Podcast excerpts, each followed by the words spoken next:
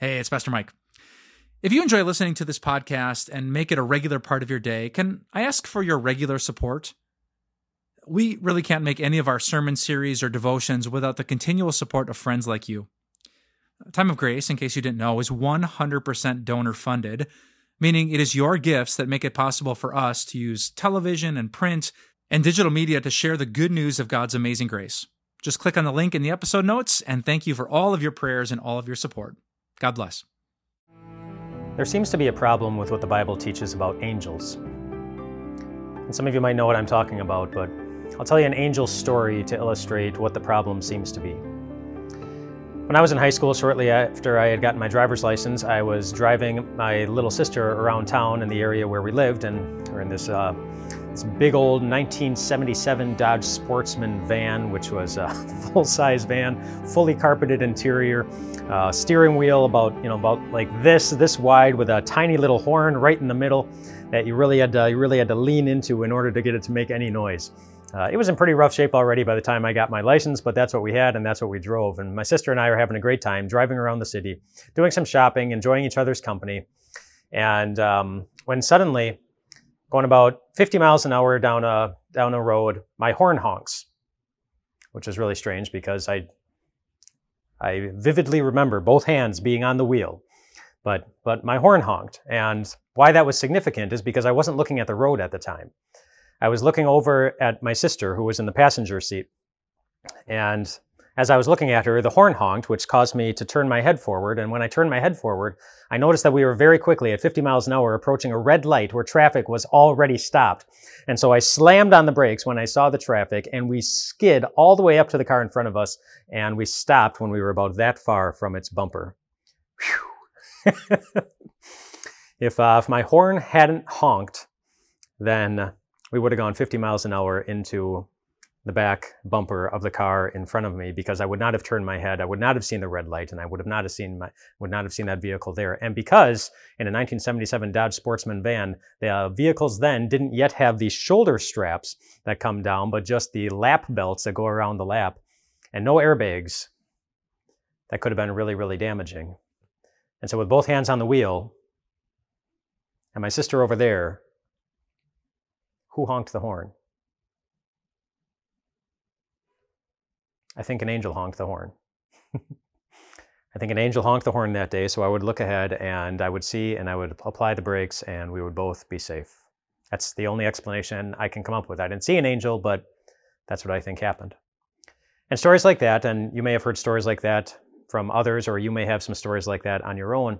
They seem to reinforce what the Bible teaches about angels. In Psalm 91, it says that God will command his angels concerning you to guard you in all of your ways. In the book of Hebrews, it says, Aren't all angels ministering spirits sent to serve those who are being saved? So angels are assigned to serve us. Angels are assigned to be concerned about us and to guard us in all of our ways, which is incredibly great news until something else happens. About that same period in my life, a classmate of mine in high school was in a major car accident. She lived, but she was going to have to live with the damage, the bodily damage, for the rest of her life. It had a very difficult impact on her and her ability to care for herself. And so you look at the one situation and you say, well, if an angel honked the horn there and stopped damage from happening, why didn't an angel step in and stop that from happening? And that seems to be the problem. That there seems to be an inconsistency. It's like, why here and not there? Why this and not that?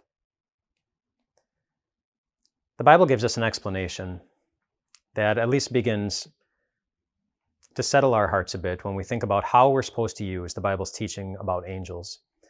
In Matthew chapter 4, it's one of the places in the Bible where it teaches about Jesus going toe to toe with the devil. After Jesus was baptized, he went out into the wilderness, and the devil himself tempted Jesus himself for 40 days. And one of the temptations, in one of the temptations, the devil quotes the Bible. He actually quotes that Bible passage on Psalm 91 that I quoted earlier. So listen to this. It says, then the, devil, then the devil took him, Jesus, to the holy city and had him stand on the highest point of the temple. If you are the Son of God, he said, throw yourself down, for it is written, He will command His angels concerning you, and they will lift you up in their hands, so that you will not strike your foot against a stone. But then Jesus answered him, It is also written, Do not put the Lord your God to the test. And with that, Jesus was guiding us as to the proper use of the Bible's teaching on angels, that it's not a litmus test, a test to see how much God is paying attention to us, a test to see whether or not God loves us, a test to see whether or not angels are real. If that's what we're using the doctrine of angels for, then we're using it in, in the incorrect way. We can't use the teaching about angels as a test to see if God will or does or can do or be something. Jesus, in responding to the devil, was reminding us that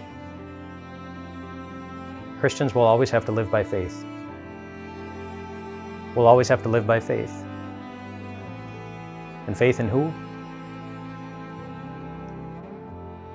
Faith in the one who was willing to go toe to toe with Satan just for you.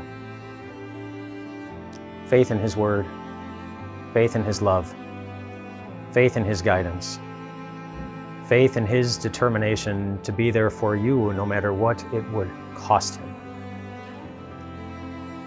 And in this series, we're going to be looking at some examples of how God throughout history has used angels to help so many others see the beauty and the power of the God who is always focused on being there for you.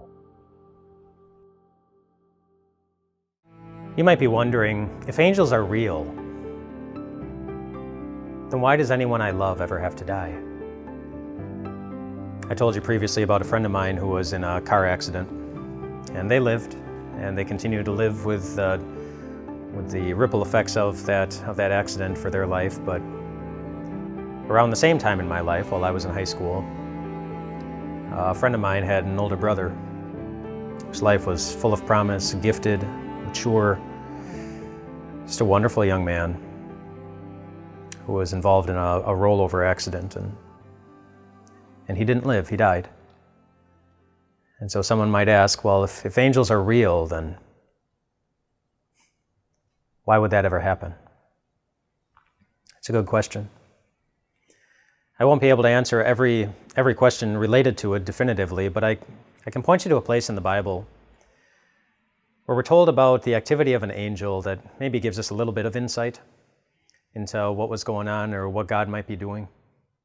It was involving the Apostle Peter. The Apostle Peter was one of Jesus' disciples, ended up being one of the lead disciples as the church went out into the world. But at one point in his ministry, Peter was arrested and he was thrown into prison and he was chained between guards. And one night, as he was chained between the guards, an angel showed up in his jail cell. And he said, Come on, Peter, let's go. And so Peter said, Well, okay. And um, the chains fell off, and the guards didn't wake up, and the gate in front of him opened up, and there he went. And then the next gate, the outer gate in front of him, opened up, and then, and then Peter got out to the street, and the angel suddenly disappeared, and Peter realized wow, this is real. He thought it had been a dream, but, but it was real. An angel led him out of prison.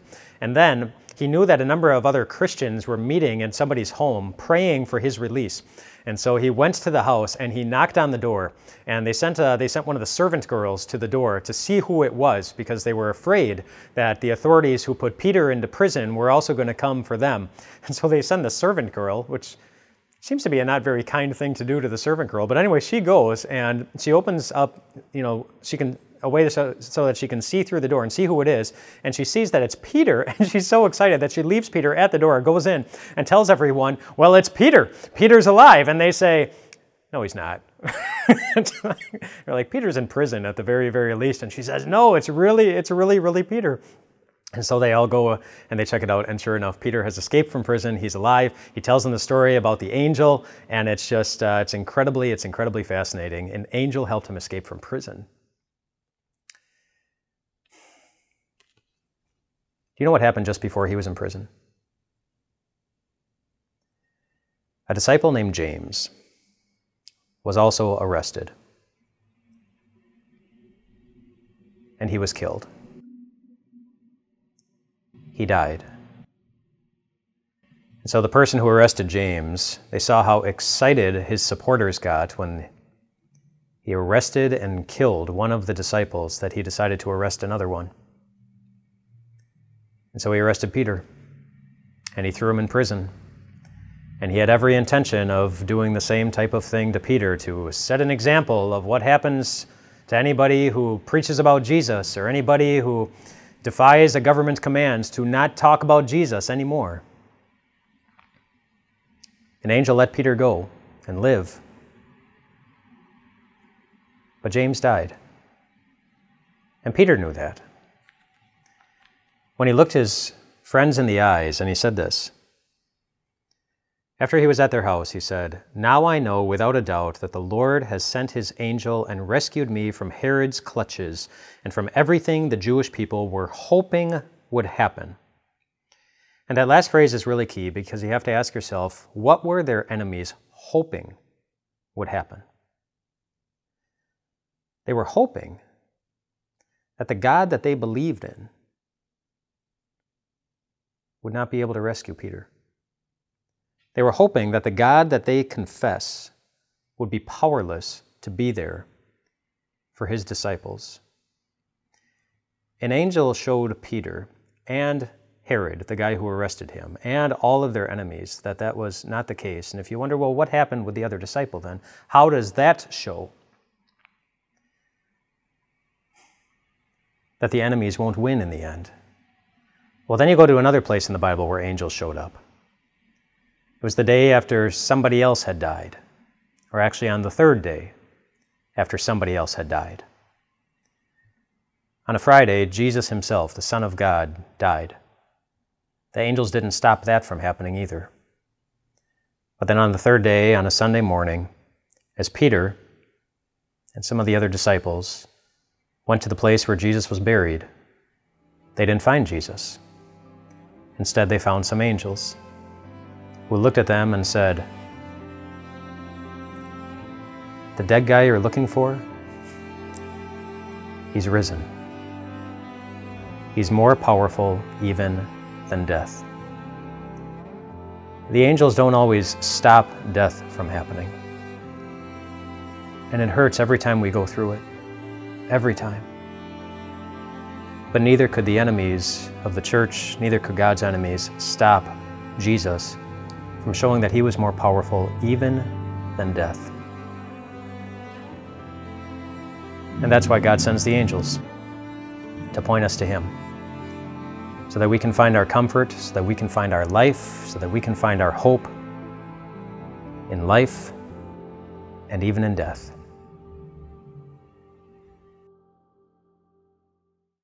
You might be wondering if angels are real, then why do you ever feel alone?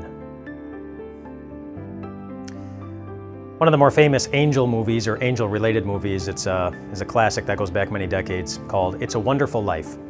It's a story about a man named George Bailey and his guardian angel named Clarence. And um, there's so much wrong with the movie related to angels. It, it feeds a lot of misconceptions about, um, about angels. Like Clarence is supposed to be a person who was once a human on earth and, and then he died and he's working to get his wings so that he can become an angel. Well, that, that doesn't happen. Um, people don't become angels. In fact, one of the passages that uh, I've referenced already in the series from the book of Hebrews says that that would actually be a downgrade for humans, where it says that angels are ministering spirits sent to serve those who will inherit eternal life. And so, if we were to become an angel, we would take a step down to the level of those who are there to serve the human race. And so, it's okay that we and our loved ones don't become angels, which means it's also okay to believe that uh, it's, it's incorrect to say, every time a bell rings, an angel gets its wings, which is what comes up in the movie. Anyway, so Clarence in this movie, he's, uh, he's talking with the big fella, with, uh, with, with God or the chief angel, or it's with the chief angel, and he's describing his new assignment, which is to go and help George Bailey. And Clarence asks, "Well, what's wrong with George? You know, is he is he hurt? Is he is he sick? Has you know, um, has he been in an accident? You know, different different things like that." And And the person who's talking to Clarence, who's giving him the assignment, says, No, worse. He's discouraged. He's discouraged. And in the movie, obviously, an angel didn't stop that from happening. But in real life, well, the same happens in real life. That angels don't often stop us from feeling discouraged or alone or distressed. And, and even Jesus acknowledges as much. Just listen to the section in Matthew chapter 18 where Jesus is talking and he says, See that you do not despise one of these little ones, for I tell you that their angels in heaven always see the face of my Father in heaven. So Jesus affirms a couple of things there. One, that there are angels watching over even the, uh, even the littlest ones among us. Um, but he also gives some neat insight into it. That as the angels look at the ones that they are, that they are in a sense assigned to watch by God, they can always see the face of our Father in heaven. And I want you to imagine what your face looks like whenever you see a new baby for the first time. Maybe it's your own child, maybe it's somebody else's. But when you see a new baby for the first time, your face just lights up. It's like, ah. And that's what Jesus is saying what happens with our Father in heaven, his face. Whenever he thinks of his children, it just lights up with delight.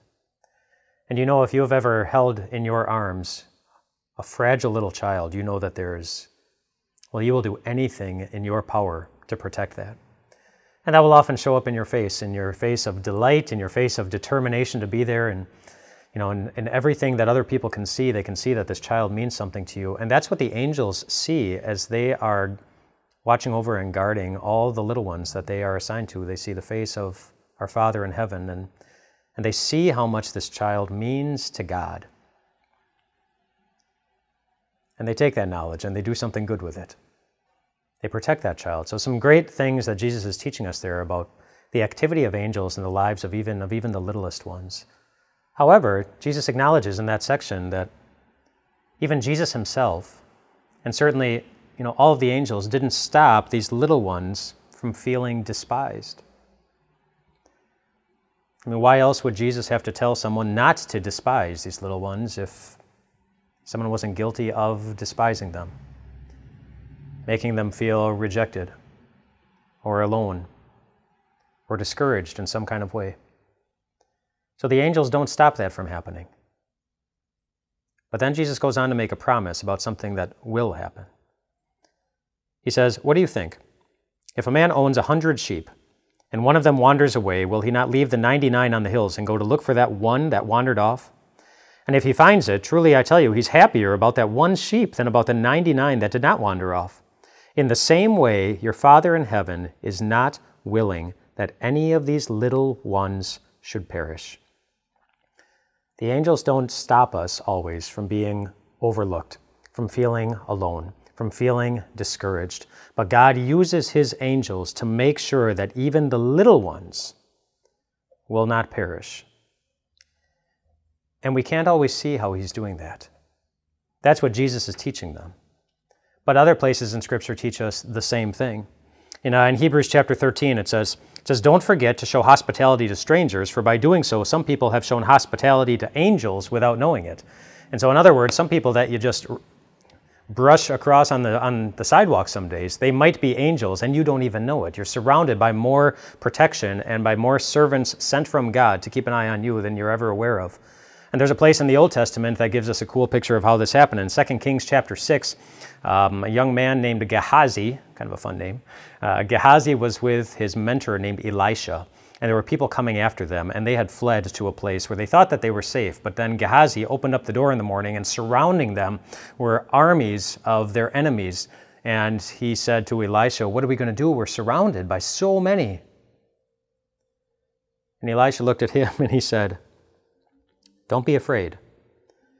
Those who are with us are more than those who are with them. And then it says, Elisha prayed, Open his eyes, Lord, so that he may see. And then the Lord opened the servant's eyes, and he looked, and he saw the hills full of horses and chariots of fire all around Elisha, army angels surrounding their enemies. those who were with them were more than those who were against them. And even if that weren't the case, if, the, if our enemies weren't outnumbered by angels that we can't always see, we would, of course, have still the biblical truth that God is with you too. God Himself is with you too.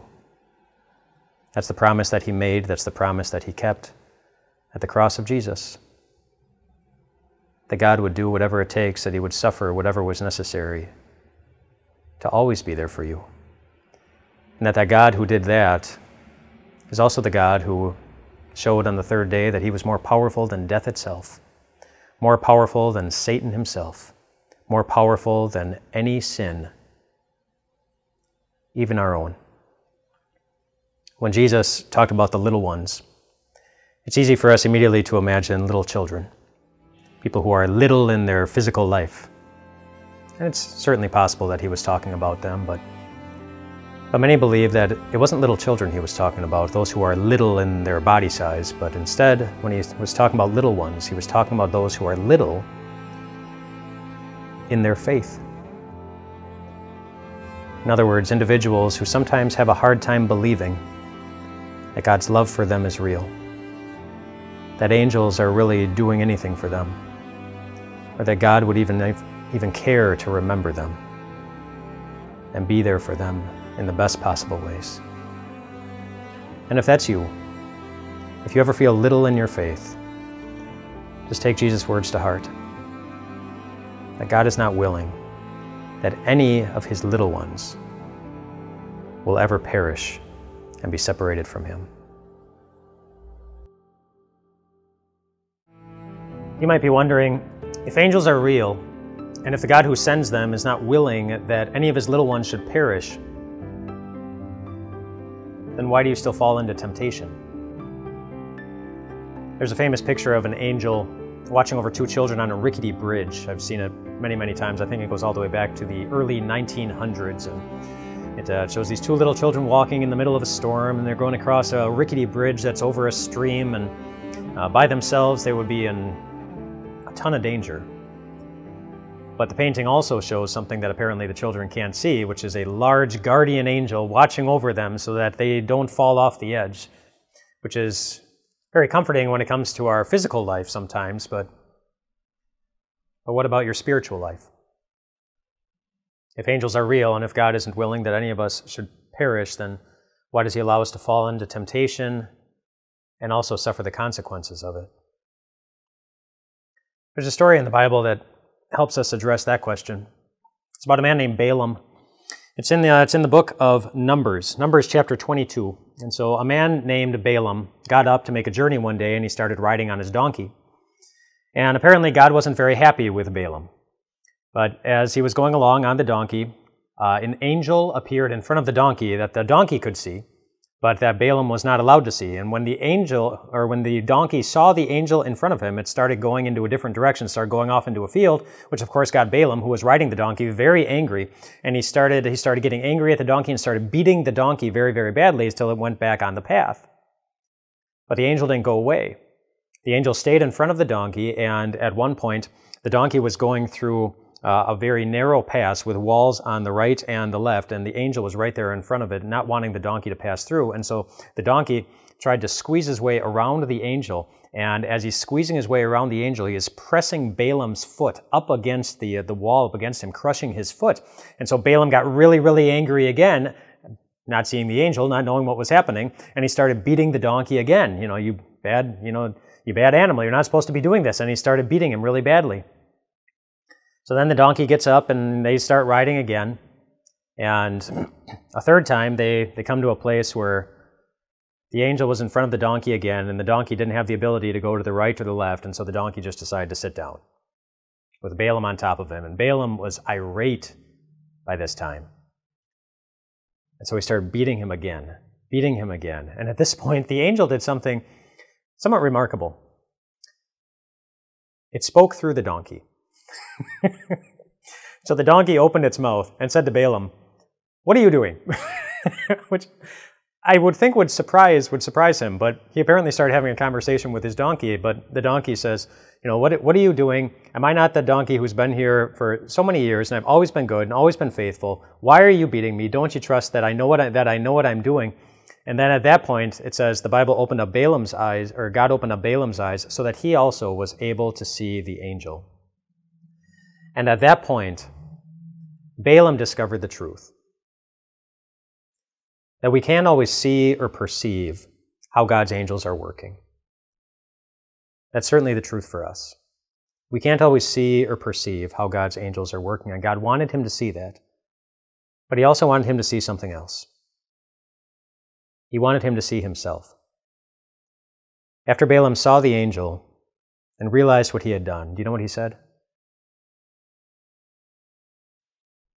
I've sinned. I've sinned. And then he said to God, God, if you want nothing more to do with me, just, just say the word and, and I'll walk away. And the angel didn't stop that from happening, from helping Balaam see his mistakes. From Balaam's, the angel didn't stop his anger from getting the best of him, just as angels often don't stop us from letting our pet sins and any other sins sometimes get the best of us. In fact, in that case, the angel actually provoked it so that Balaam could see just how much control his anger had over him, even when it came to a donkey. God wanted Balaam to see that angels are working in ways that we can't always see or perceive, but he also wanted him to see something else that was very important besides himself. He wanted him to see the God who always treats us far better than we deserve. After Balaam said, I've sinned and I wouldn't blame you if you want nothing to do with me, God picked him up and he said, No, I want you to keep going. And if you read through the rest of that section in the book of Numbers, you'll see that Balaam ended up being an incredible witness for the God who always treats us far better than we deserve, and whose angel helped Balaam see that. And whose angels, in whatever ways that we won't always be able to perceive, want you to see it too. And there's one place that very regularly God will point us over and over again and again. Especially in those moments when it's obvious to us that my anger, my greed, my lust, or any other sin, when it gets the best of me far too easily, God wants us to see the day when God Himself is the one who was crushed. The day when God Himself is the one who was beaten so that you could walk through the rest of your life knowing that you're forgiven. You're forgiven. Whatever it is. God knows who we are. He knows how prone to sin our hearts will always be. He wants us to see that that we stop putting so much trust in ourselves and find our soul's greatest rest in the one who bled and died and rose for you and me.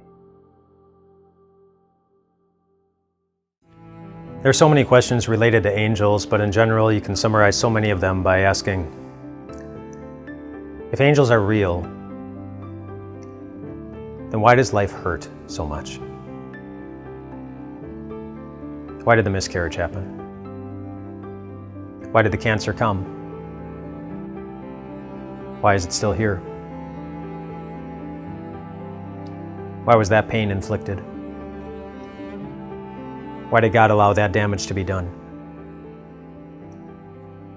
If angels are real, then why does life hurt so much? There's a place in the Bible I'd like you to go to with me that helps us answer that question. It's in Luke chapter 22. It's the, the night before Jesus dies, and he's in a garden a garden called Gethsemane, and it says this. It says, Jesus went out as usual to the Mount of Olives, and his disciples followed him. On reaching the place, he said to them, Pray that you will not fall into temptation. He withdrew about a stone's throw beyond them, knelt down, and prayed, Father, if you are willing, take this cup from me. Yet not my will, but yours be done. An angel from heaven appeared to him and strengthened him. And being in anguish, he prayed more earnestly, and his sweat was like drops of blood falling to the ground. I want you to take note of the order of events there. So Jesus was already in anguish, knowing what was going to happen. He knew the crucifixion was coming the next day. He knew his disciple Judas was going to betray him that night. He knew that his disciple Peter was going to deny him multiple times. He, he knew that was coming, and he asked that it be taken away for the same reason that any of us would. None of us like to go through any amount of pain. So he's already in anguish. And then, after he prays, it says, An angel from heaven appeared to him and strengthened him. And then, Jesus was in more anguish. Jesus was in more anguish. So much so that his body started physically reacting to the anxiety and started sweating like his sweat was, was like drops of blood. And so the angels did not stop the anguish from happening. Or another way to say it, life doesn't hurt because there aren't angels. It hurts because this is a world that we need to be saved from. That's why life hurts. Because this is a world that we need to be saved from. And even Jesus knows that. And there in the garden, and the next day on the cross, we see the beautiful truth that God doesn't ignore our hurt. He comes to it and he embraces it, and he goes through it himself to show us that he will always use everything he has access to to save you from this world that hurts. He will use his own blood, he will use his own life, and he will use his angels too.